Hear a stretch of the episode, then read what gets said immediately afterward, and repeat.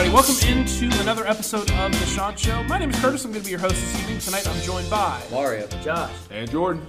So, um, you know, I don't know really where to start with this other than what happened. Coastal lost. They lost to a team that is worse than them, um, not only on paper, but even on the eye test. Every game that Georgia State's played this season, they haven't looked good other than Auburn. And I guess technically last week, Louisiana, they were competitive, but they haven't looked good all season. And Coastal comes out and lays an absolute egg in this game. They looked like they didn't want to be there. They looked like they didn't care. Um, and they paid for it. They lost, and they lost to a team that is now ahead of them in the division standings. The hopes of the Sun Belt Championship are gone, totally, completely. The hopes of a decent bowl game are gone. You're now pretty much guaranteed to go to the Myrtle Beach Bowl at this point.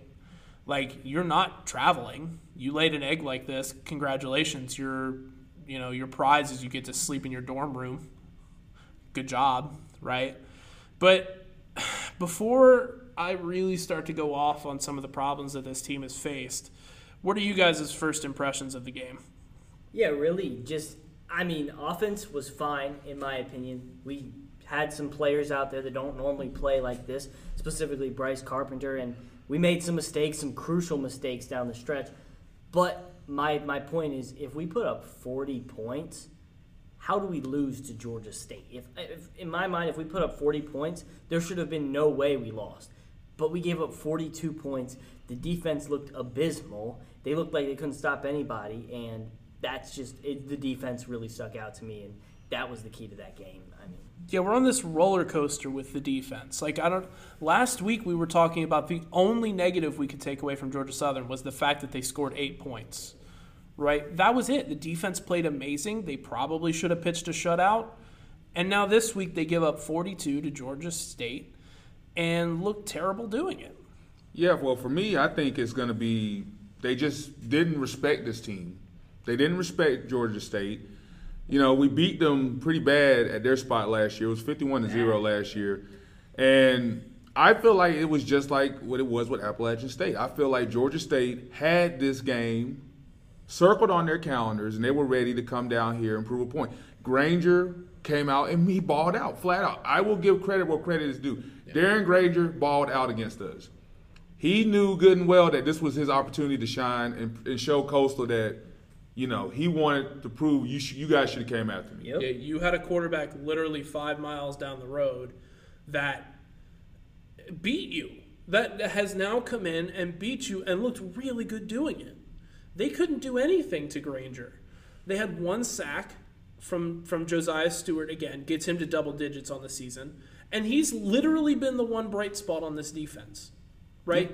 Him and D'Jordan Strong are the only players that you can point to this season and be like, "Yep, they had good seasons." you know, we talked a lot of hype coming into this season, and I know we didn't do preseason episodes of this show, right? But we're all friends here. We talk all the time, right?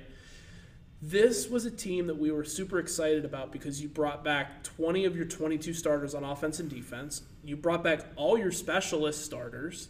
You had the recipe to go and do what you did last season and do it better. You everything was there for you. And the main players from that team haven't showed up this season. Teddy Gallagher has been terrible all season. Silas Kelly has been quiet all season. I won't say that he's been bad. He's had bad games, but he's just been he hasn't done made the impactful plays that he made last season. CJ Brewer was an All-American for crying out loud and has given nothing to this team this season. Where is that? Why is that? What is going on? And, you know, to bring it back to this game specifically, Georgia State won by two, but they dominated this whole game. Let's not sugarcoat it. There was never a point in this game. I will say at halftime, I felt confident that, you know, the coaching staff would get in and, you know, make some changes. But there was never a point in this game, other than those few minutes at halftime, where I thought that Coastal was going to win this game. Right. No, you're absolutely right. And looking looking at that game because obviously like most of us worked it, but looking at that game live, it seemed like every single time Georgia State's offense got their hands on that ball, they capitalized on the opportunity, and that's what it is. That's the biggest thing I feel like in sports is capitalizing, and that's something that in specific times in that game, Coastal did not do, and it gave Georgia State. It, you gave them a window to go into, and they ended up going into that window, and they capitalized and they got a win. Yeah, and we were saying at halftime we felt confident, and really out of halftime, the coaching staff at the beginning they made great adjustments. I actually think the coaching staff did a great job because Georgia State didn't score a single point in the second half until 4:53 in the fourth quarter. So that's not on the coaching staff. My coaches always used to say we can we can put you in great positions to win, but we can't play the game for you. Yep. The coaching staff obviously made the adjustments they needed to on defense and put the team in a position they needed to win. We're up 34-28 and we could not get a stop to seal the game. We get a stop, we get the ball back, we run a few plays, we kneel the ball, we win the game. Instead, we give up a touchdown to go down 35 34, get the ball back. What do we do? We fumble the next play and then allow another touchdown. We allowed two touchdowns in two minutes after doing great all half. It was just the coaching staff really, I think the halftime adjustments were just fine, but the players really have to step up and really want it at the end of that game. And let me say something, okay? What we did on offense, it felt like Georgia St- State just reciprocated it. You know, you want to know yep. what I find very, very interesting? I look at our running backs. Braydon Bennett, he had himself a very good game. He had a touchdown. Shermari Jones had three touchdowns. He didn't have as many yards, but he had three touchdowns. I go to Georgia State's running backs. Their guy, Jameis Williams, he had a touchdown. Their starting running back, who we talked about, Tucker Gregg, had three. It seemed like they just reciprocated everything that we do on offense, and they did it to our defense. Right, and this is an offense that's running with a backup quarterback. And let's not sugarcoat Bryce Carpenter's performance in this game either. He wasn't great, he wasn't spectacular, but he did enough that Coastal should have won this game. Yep. Your defense let you down. Your offensive line let you down too. Let's not I mean, we put up 40 points, but that's an offensive line that gave up four sacks, right? A lot of quarterback pressures. They Georgia State had t- nine and a half tackles for loss. Like this is unacceptable at this point in the season, especially for a unit like our offensive line where you brought back five starters from last season. And I played offensive line in high school. Do I think I could play better than any of these guys? No. I'm not a D1 athlete, not even close to it. But you've got to perform better. And it makes me question Bill Durkin and it makes me question the coaching staff. You had an 11 and 0 season last year, right? You lost in your bowl game, fine, whatever. But you went 11 and 0 in the regular season. You came into this season as co-favorites in your division, right? The people in the Sun Belt media couldn't split you in App State. The offensive line play has been worse. For a group that returned all five starters, you should expect that group to A, get significantly better, or B, at the very worst, be the same as they were last year, they're not. They're terrible.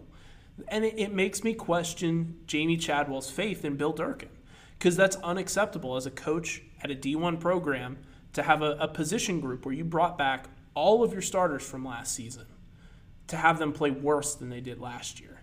You can't have that. There's no excuses for that because we talk in a normal year, right? where COVID doesn't impact eligibility and all this stuff.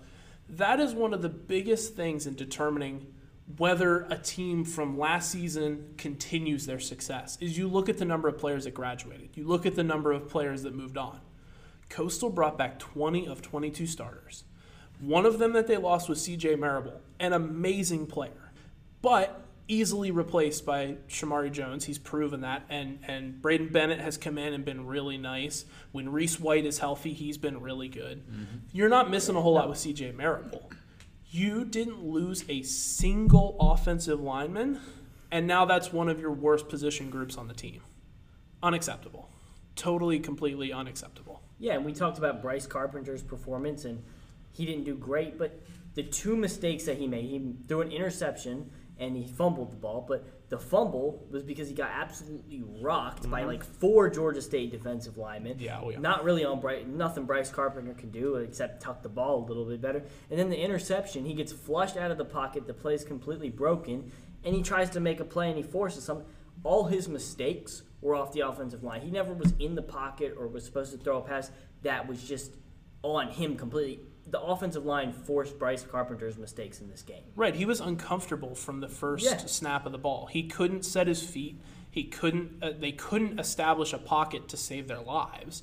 Right, It- it's, and I know it's it's a little bit harsh to criticize an offense that put up forty points. However, like I said earlier, this game looked like Georgia State was in control from the beginning of the game to the end of the game.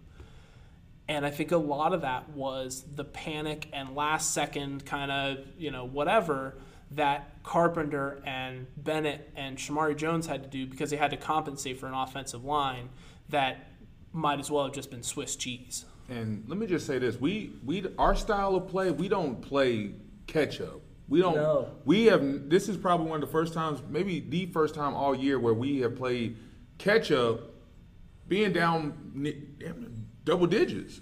Yeah. And we we don't play catch up. We are usually the ones that are up double digits. So it's kind of hard to come back from a double digit lead late in the game, and then you need a two point conversion to tie the game.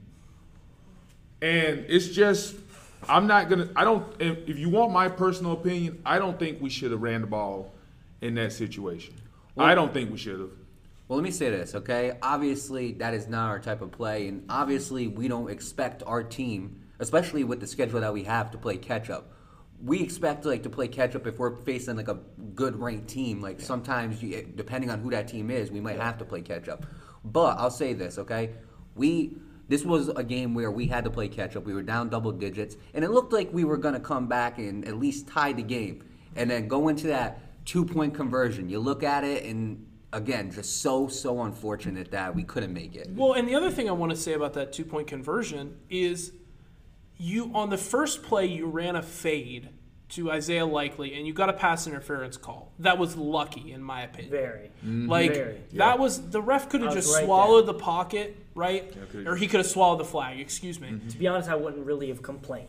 Yeah, Because I- I, didn't really see a flag. The only thing right that there. that defender didn't do was turn his head and look at the ball. We got That's luck- it. we got you given got a lucky. second chance. So not only did you fail to get the ball in the end zone from a yard and a half out, you failed twice to get the ball in on a two point conversion.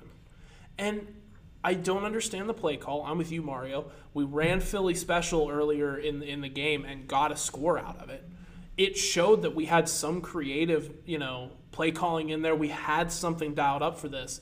And then you're just going to run an inside zone that hasn't been there all game. Right. All of our saying. rushing yards came from read options and uh, speed options to the outside, getting pitches, getting players in space. And on a play that you absolutely need to win this game, you're going to call an inside zone that has literally not been there all game. That's pathetic. That's pathetic. And, and it, it's on Chadwell to come up with something better there. He's our play caller, right? Yes. He needs to do something better there, and he simply didn't. Yeah, and you can't even act like Bryce Carpenter was uncomfortable running the option because did he have a bad pitch all game? I don't think No, he did. he didn't. He looked very comfortable running the option. I don't think he made a wrong read, to be honest. So why not break it to the outside? All of our positive plays were on the outside, at least running the ball. So to run it straight up the middle, that was just a really odd and off off character play call for us. But then again, your offensive linemen push as hard as you can, and Shermari Jones is a bowling ball. He gets in there, he's a power. I mean, you you can't tell me, even regardless of what the play call is, you tell me the offensive lineman can't step up for one play and let Shermari Jones get one yard. Yeah. I mean, what I'm saying. We, it's not all on the play call. We should be able to get a yard on the rush. Absolutely. And I know this offensive line is undersized, right? Their name is the Mighty Mites. Right. They call themselves that. I bought a t shirt that has that on the back of it. It's a dope ass t shirt. But it's not acceptable for an offensive line at the D1 level to not get a yard when you need it. To have a player like Shermari Jones coming downhill full speed into the back of your center, that should be a guaranteed yard. And they didn't get it. They couldn't do it. And they weren't able to do it all game. They, they couldn't do it. Like I said, all of our rushing yards, all of our things came from the outside. And do I think I could do a better job than Bill Durkin? No, I can't. I'm not an offensive line coach with years and years of experience. But do I question him now? Absolutely. Do I think he should be back with this team next year? No. I think there are better offensive line coaches, and I think there are better players to motivate, or better coaches, excuse me, to motivate these players. And I think you move on from Bill Durkin, regardless of how, you know, how much you love him and how much he's meant to this team and how much, you know, he's a legend of the game if you want to go that far, right? He hasn't done his job. He hasn't done it well, and it's been shown all season that he hasn't done his job. Where's the accountability? Where's where is you know the the team leader that Jer, uh, that uh, Chadwell should be? Where is it? It's not there. Right. If Coastal wants to take the next step in terms of being a football program, which we've been saying that's what we're trying to do here and that's what we're trying to accomplish, how come after every game against a decent team, like not even an elite team, not a great team, we have complained about the offensive line after Buffalo, Troy, App State, Georgia State. I mean, if, if your offensive line can't handle those teams, we can't move up and handle Virginia, Virginia Tech, Nope. Clemson. Clemson, Georgia, mm. South Carolina. We're not going to be able to do it. If we want to take the next step, being just average is not going to cut it in order to move up. And if Bill Durkin can't be that guy, mm. then we have to set a standard that we're trying to move up and keep getting better. Right, and if that's the step we have to take, that's the step we have to take. Right, and not only that, and they're probably not, and the team's not even thinking about this, but I, I am. Here's the thing: we've been talking about Bryce Carpenter on this podcast for a very long time, and how he has one more year of eligibility, and how he might want to, you know, we don't know if he's gonna go into this transfer portal or not. You know, he might want like teams might be looking at him. If this offensive line plays the way that they're doing, it affects Bryce. Oh, absolutely. You know, like because the stats are not popping up. He's not showing what he can actually do because the offensive line is disrupting everything, and Bryce has to either scram or he has to innovate a completely different play. It's affecting Bryce and it's affecting his future, in my opinion. Well, let me just say this: we got two games left in the season. This needs to be a reality check. If, if, if they didn't have a reality check after Appalachian Right. State, there, this needs to be a reality check. Let's just, we're not going to sugarcoat no more. Right. Pretty much everything they wanted to accomplish this year, like Curtis said, is, out- is out the window. It's gone. It's gone. So you guys, you guys wanted to go to a big bowl game. It's gone. It's over. It's over with. Probably the best game, like Curtis said. You're gonna get probably the Myrtle Beach Bowl. So you guys need to buy in, and somebody I don't care who it is, somebody needs to check this team on the on the football team. One of the players needs to be a leader and go in there. I don't care if it's a private meeting or what. Staying after practice.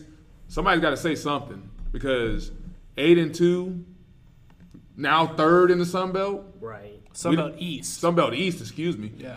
We don't, that was not what the preseason plans were for this team. Yeah, not like, like you said, the only thing that's really left on that preseason goal list is a bowl win. And if we don't take these next two weeks and do everything that we can to buy in, we're not going to accomplish that either. It's still there, and we can still accomplish it. But if we don't change some drastic things quickly, that's not even going to happen. And that's what we need to do. Right, and you know what? I'm gonna be honest. I just feel like there's a lack of energy on this team, and so these last two regular season games, and even whatever bowl game we might get, treat all three of those games like you're about to play in the Rose Bowl game. Yep. Okay, we want to see that energy. Get that chip back on your shoulder, back when you were two and thirteen, and nobody knew a single player's name on that team. Go back to doing that. Yeah, and you know, I, I want to take a step back here and and take a deep breath for all of us. Um, we are not spoiled children. Let's not pretend like this podcast expected Coastal to be undefeated and beat Georgia and Clemson this season. Let's not pretend like we expected Coastal to be a national championship contender this season. What we expected was growth. What we expected was improvement. What we expected was to see the new things that this team that went 11 and 0 in the regular season last year could do. That was Sun Belt co-champions could do. And what we've been left with is disappointment. Congratulations, you beat UMass. You know who they lost to on Saturday? Maine. Congrats. Good good work everybody. You beat Maine. You, like you, you beat UMass. You beat Kansas, who upset Texas. Hey. Woo! But they're 2 and 8 Come on now. you beat like you beat the shit teams on your schedule. And every team that could have punched you in the mouth Did. did. And your response was to roll over. Your response was to give up. Your response was to not care. Your response was to play like garbage. R- Right. And what, what happened, to, and even like two years ago when we first beat Kansas, when we first beat Kansas, that energy after that game. Yep. And not even that, even last year when we were just, after a win, we would like smash somebody through a table and that energy that that team had. Where is it? Like, I don't understand what, ha- what happened possibly in a year with that energy. I don't get it. It's gone. Well, I can Yeah. tell you what I see. I see a bunch of individuals.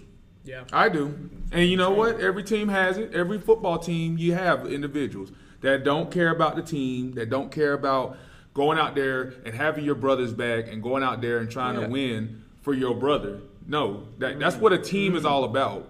You don't play a team sport just to get yours, just so that you can try to get your stats up, so you can try to make it into the league. That's not what a team is all about. A team is all all everybody coming together, loving one another, being there for each other, being there for your brother. That is what a team is con- is, is is supposed to be equipped to do. That's how you win championships. That's how you win bowl games. And you know what? This team, you don't see it. You don't see it from none of these guys. These guys, everybody, no, you don't see it from this team at all. And you know what? You just you want to see that, but you just don't. There's a moment in this game that stands out to me. We talked about it pre-podcast. There early in this game, there's a run to the side, and I wish I knew which running back it is. It's hard when we're operating cameras for Right. the ESPN Plus. It's hard for us to know exact details. We know what happened, but exact players and stuff, it's hard to, to keep aligned.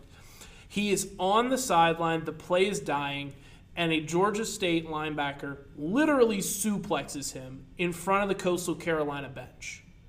You know what happened? Nothing. His teammates didn't have his back for a second. There was one player from Coastal player. that stood up to the Georgia State guy. Stood One. right over him. Yeah, Who who was that? I couldn't even tell you, but I will say this. Again, it's the hard whole for team us. should have stood over Yeah, him. again, it's hard for us to, to tell exact numbers and exact thing. We're watching the game, we know the tendencies, we know what's happening, but it's hard for us to know on an exact play who is what. That tells me that this team doesn't care.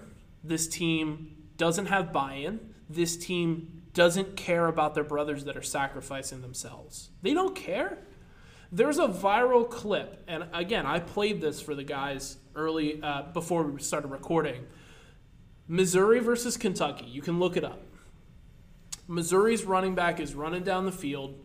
One of Kentucky's safeties comes up and makes a completely legal hit, but it's like a half yard from the sideline. His momentum carries him and the running back onto the sideline. Every single player, coach, official on the sideline for Missouri came running over and was giving him shit. Was getting after that Kentucky defensive back. They had to hold that team back because they were ready to rip his head off after that hit. You don't have any of that here. You don't have any of that, you know, attitude. You don't have any of that whatever. And I know they like to talk a big game of like, oh, we're the bad boys in con. No, you're not. You're not. You're soft. Yeah. is what you are. This brings me back to this scenario. Like we've been saying, this is pretty much the exact same team from last year. If we were going to go back, it's BYU versus Coastal. It's the end of the half. Jeffrey Gunter and Teddy Gallagher absolutely pummel Zach Wilson after he throws a pick at the end of the game. And obviously, BYU's upset about that. Their whole team rushes the field. And even though we're in the wrong in that scenario, like Teddy Gallagher and Jeffrey Gunter were absolutely the bad guys in that scenario. Our whole team came out to support those guys. The entire bench cleared. It and was- both teams were on yeah. the field at halftime because they supported their brother. Even though we were in the wrong, the whole team supported their brothers and they had their back no matter what. And you don't even see that. Now, when there's an opponent in the wrong, not Yeah. us. There's an opponent in the wrong, right? The officials didn't throw a flag. I don't know that it's one of those iffy calls. Fine, I don't blame the officials for not throwing a flag, 50-50. but that's an opponent within arm's reach of your substitutes, and nobody cares. Yeah. There's no attitude. There's no, hey, don't do that again. There's no riled up. There's no response. There's just, ooh, that looked like it hurt. Well, back to worrying about the chick that's sitting up in row 375. Ooh, look at her. Yeah, what happened to this team last year? That's the part of it that made it so fun. We appreciated every win. The team was all in on every game. And this year, I get you want to act like you have some class, but we played ULM, we played UMass. We acted like we didn't even care about those games and that we just had to play those games. We didn't celebrate in the locker room like that. We didn't get excited about wins. We just did it because it was scheduled and we had to be there. Right. And I don't care about class. No. Let me put this straight forward. I care about winning, and I care about improvement. Even if you're not winning, look like you give a damn. Like, look like you care, please, because you didn't. You looked like you were ready to roll over. And I get it. It's a grueling, hard, like, just even though our schedule's been cupcake easy, except for like a cup, a handful of games. Let's not pretend like playing an entire football season is easy. It's not. It's not. It's not. But you guys got to care. You guys got to want to sacrifice. You guys got to want to buy in. And there isn't any of that. And you know, I I talked I talked to the guys earlier um, before we even got on, and I asked them. I said, I said, what? Where's the the chip that was on those shirts that they had Yeah. pre before the season started? And Curtis came out and he flat out said it's gone. Yeah. And you know what? He's absolutely right. I mean, there's nothing here for us to even be excited about. You know, you know, maybe we can look at these next two games and hopefully maybe they'll be generous and give us a nice bowl game. Maybe. But I don't think it's gonna happen. So I mean, guys, I'm serious. Like you guys got to look at each other. You got to somebody's got to say something because you guys have to really want to say how are we going to finish this season now? Are we going to lose uh, two out of our last three, or are we gonna are we gonna go out and just finish the re- regular season and going into the bowl game, go three and zero, and have a little bit of something to have to say that we can improve on going into the off season? Because right now, I mean, it's nothing really too significant for me to say about this team right now. You know what this team reminds me of, and I'm gonna make this comparison right now. I don't know if you all ever seen this, but Rocky Three, when Rocky was like that the heavyweight champion, he has everything, and he's doing all these celebrity appearances, and then he gets pummeled by Clubber Lang, and he gets brought back down to reality. What happens?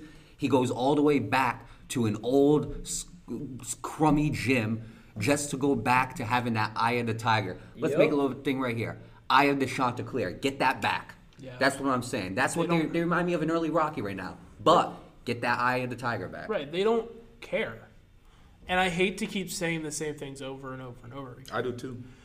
but it's it's the biggest takeaway from that game. Josh and I talked literally like after the game is over, we got to run around and like reeling cables and put our cameras away field, and stuff, yeah. right?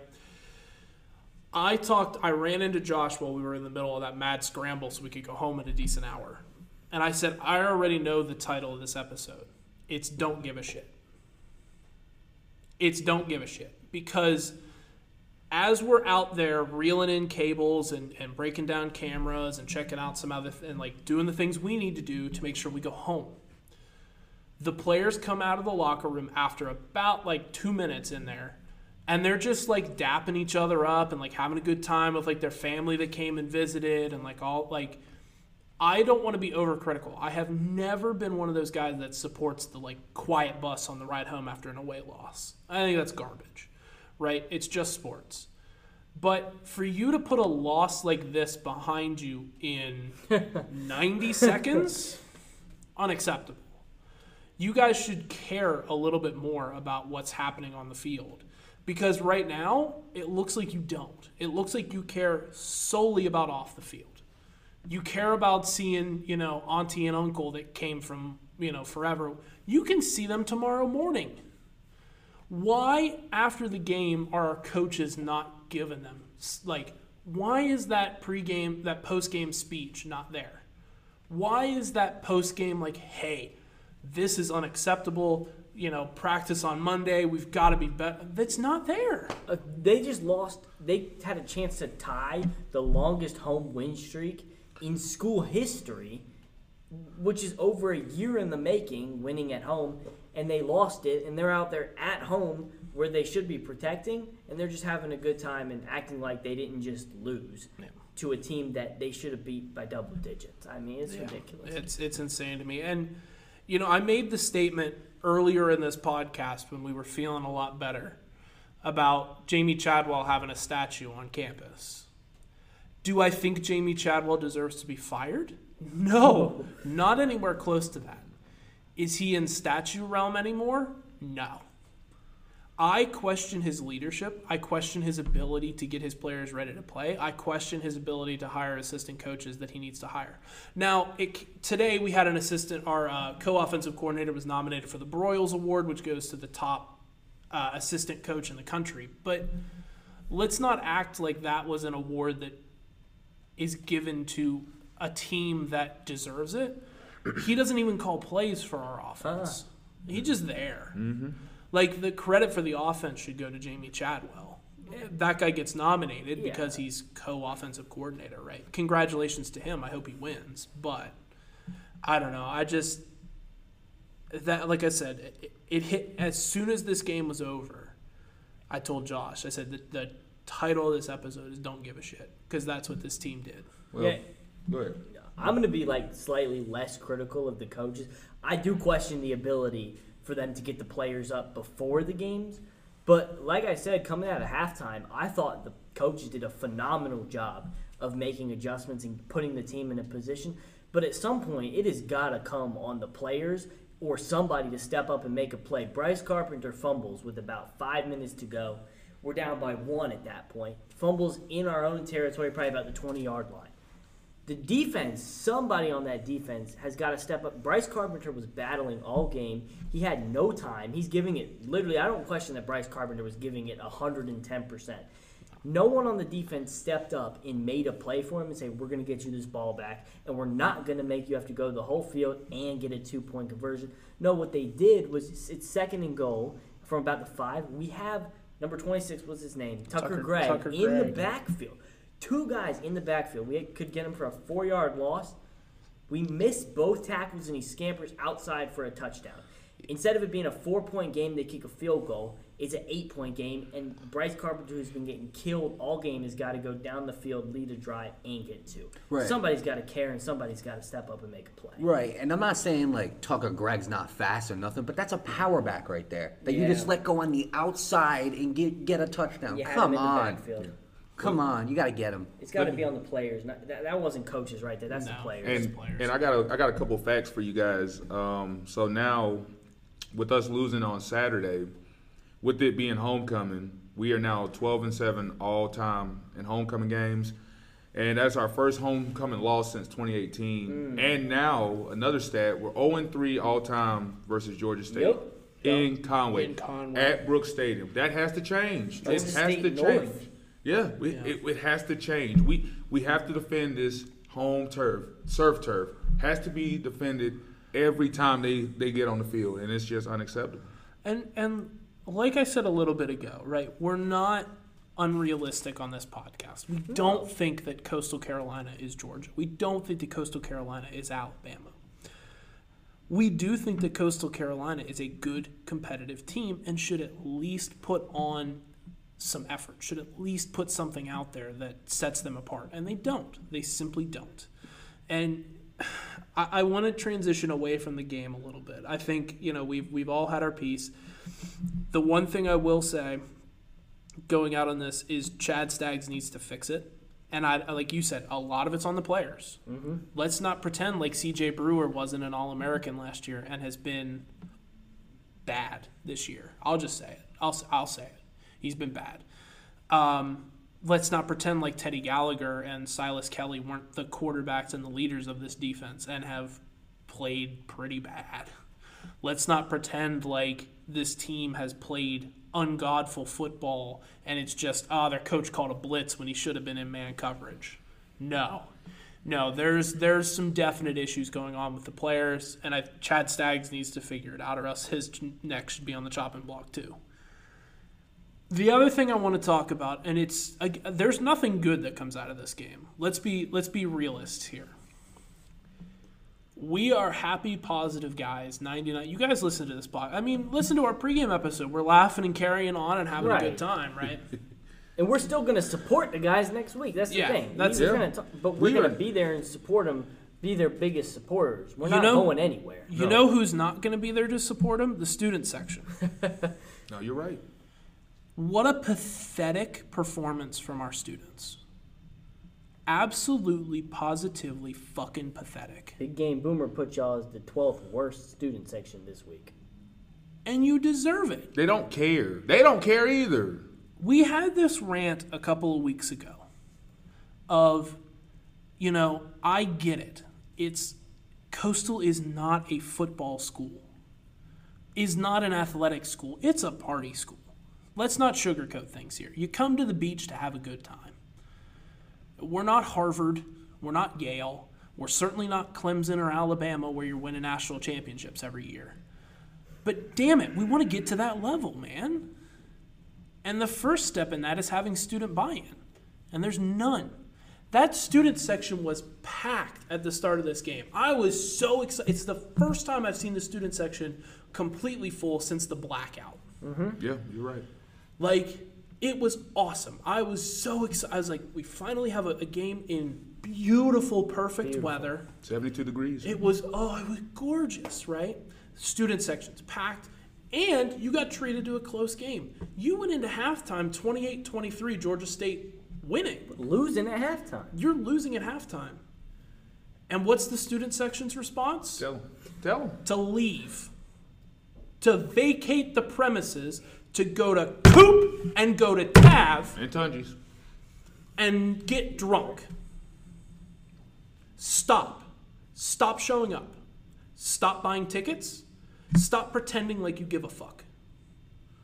It's unacceptable for this university. You talked about that drive where Carpenter fumbles. Yep. It's late in the game. Coastal is losing by one. A touchdown pretty much wins Georgia State the game. Right. And I know Carpenter put together a miracle drive, gets stuffed on the goal line on a two two point conversion, right? But that touchdown really was the straw that broke the camel's back. And there's no student section to make noise because y'all left. You were gone. What kind of precedent does that set? What kind of attitude does that show the rest of the Sun Belt and the rest of the country? Your students don't even care that you're in a close game. Your students can't stick around for four quarters and cheer on the team.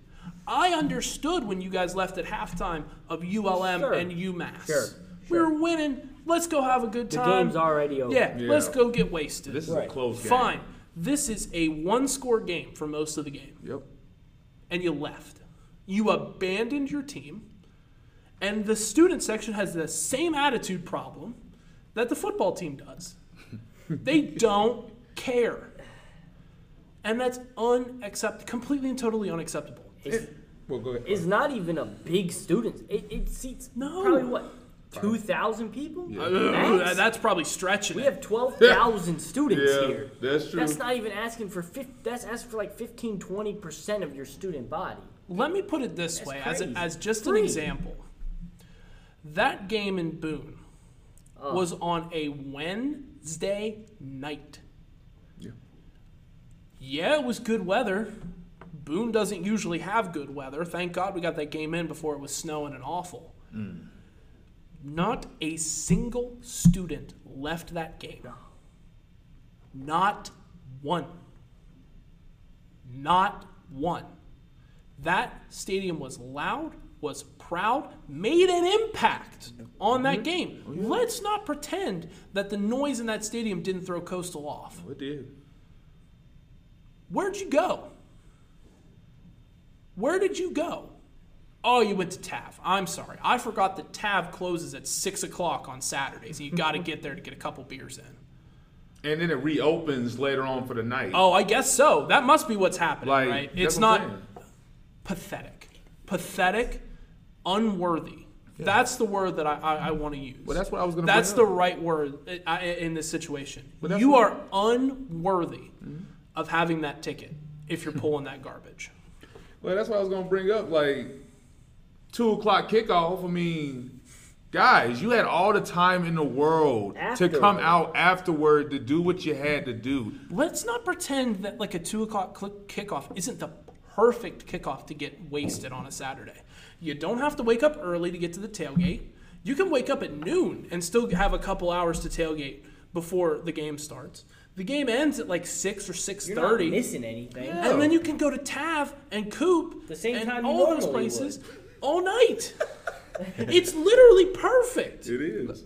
But you can't stick around for a couple hours. No. You can't be loud and proud. The old people in in the in the stands below my camera station were calling you out, and they were louder than you were. They were alumni. Unacceptable. Completely, totally unacceptable. Let me let me say this right now, Curtis. Okay, at this point, uh, we shouldn't even talk about it no more. We shouldn't even be like, "Hey, come out here and support it." We shouldn't talk about it no more because I'm gonna be honest, it's unfixable. It's it's unfixable. You're, you're not staying for a blowout. You're not staying for a close game.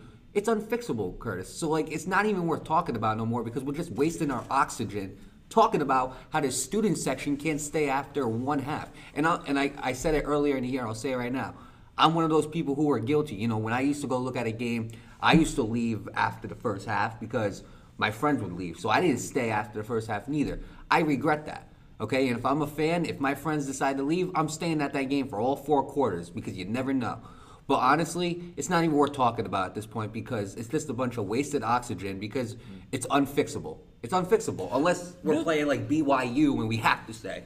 But the problem is, it is fixable, Mario. It is. I agree with you. It's not fixable with the current attitude. No. No. But this university can step up and change that attitude. And the easiest way to do it is to start a student fan group. At Penn State, we had Nittanyville. There weren't very many of them, right? There were probably about two or three hundred members of Nittanyville. But you know what they would do? They would camp outside of the stadium the Friday night before Saturday, before Saturday's games. On the week that we had our biggest opponent was coming to town, they would camp out an entire week. Do I think we need to go that far? No. But having that group as tone setters for the rest of the student body of, hey, we're here, we're loud, we're proud, and we're not leaving. Coastal doesn't have that. Coastal refuses to start that, and Coastal wants to put a video of Joe Moglia on the Jumbotron before every game going, oh, we need to act with class in this game. There's no people to act with class because nobody's here. I don't care if the student sections go in there and they start chanting all kinds of horrible crap. As long as it's not racist, sexist, homophobic, or misogynist, fine. Don't care. Say whatever you want. Yep. At least have a student section, please. I, I disagree. I, I don't think it's fixable. The difference is with Penn State. Penn State is a large university with a huge football team. I just think this is unfixable because here's the thing: the athletes, like their attitudes, they have coaches and they have people who could potentially change that if they wanted to. If they could be, you know, if somebody can drive them. These fans, the only thing that drives them is them driving the tab and getting a couple drinks in, like we said. I just don't think it's fixable. I don't think a fan group is going to fix it because we're still going to have the majority of the fans who are in that student section leave after the first half. In my opinion, I just don't think it's fixable at this point. Yeah, I, it just kind of blows my mind because I'm someone that's paid. I mean, and I get it. I've paid attention, more attention than a lot of people. Most people have to college football my entire life, and I grew up a Virginia fan. And in my entire life, the highest Virginia has ever been ranked in the AP poll is 22nd. And that's a Power Five team right there. They get the respect. They get the respect of the polls. They have the schedule to do it.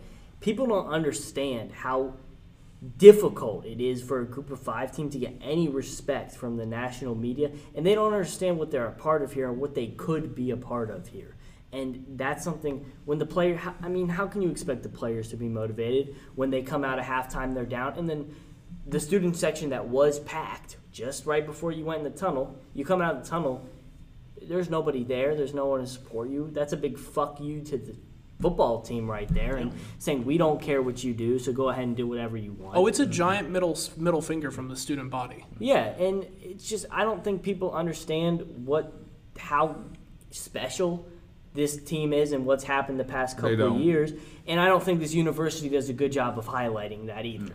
They act like, "Oh yeah, we're here now, we belong here," but they haven't. ex- They have no haven't explained at all how special this actually is. Well, let me just say this: as the the, the quickest thing to us, like us getting to national um, Prominence. prominence, with us getting to the hype that we've gotten, the we got there so in a year, and it can be gone in a year. Yep. Just like that, at a snap of the finger, it can be gone like that. You guys think we deserve to be here and all this?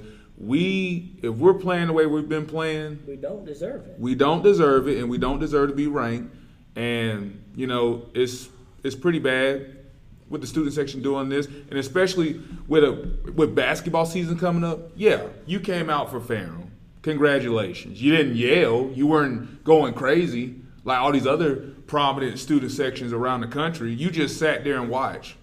You know what are what are you guys gonna do when Winthrop comes in in basketball and South Carolina's coming in on December first? Are you guys just gonna sit there?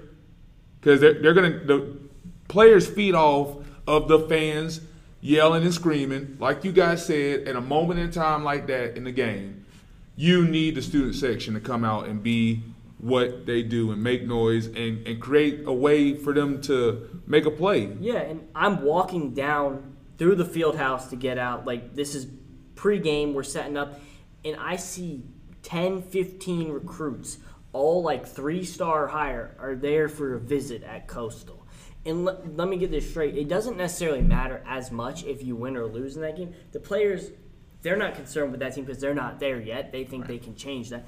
But for them to see the student section leave after, why, why would you want to come here? Yeah. Like that's on display. It's a close game. They get a taste of oh what it's like to. We can play it off when it's a blowout at halftime, but we can't play it off anymore now. And we had a lot of recruits at that game, and that's really. I just thought about that, and I was like, that's that's just terrible for the recruiting state of this program. Yeah, it's not good, but I don't know.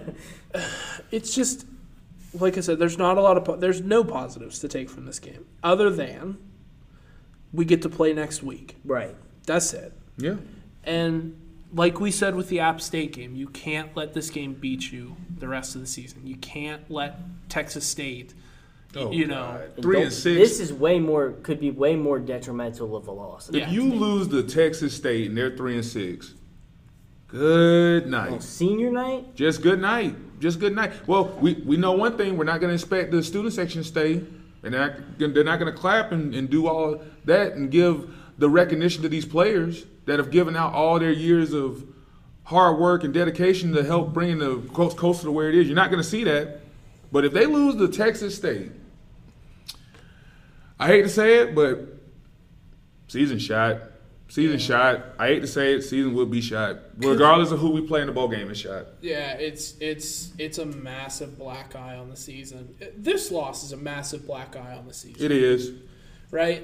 A loss to Texas State would be even worse. we but have an opportunity to salvage somewhat of this season. yeah, We have to do. But it's it. all on them. It's Yep. on them, and they got to get bought in again. yeah, They have to. absolutely, absolutely. But yeah, I mean, I think we leave it there. Um, I really, I, could go on for another hour talking about this game. And I, I mean, we we sat in here during our, our pre-recording meeting, and I wish I had hit record at the start of it because we went for like an hour and fifteen minutes just talking about stuff, and most of that ended up in the episode anyways. But I don't know. I just. I, I, the thing that, that we have to take away from this week, and the thing that we have to take away from this football program, is forward. That's the word. Is forward.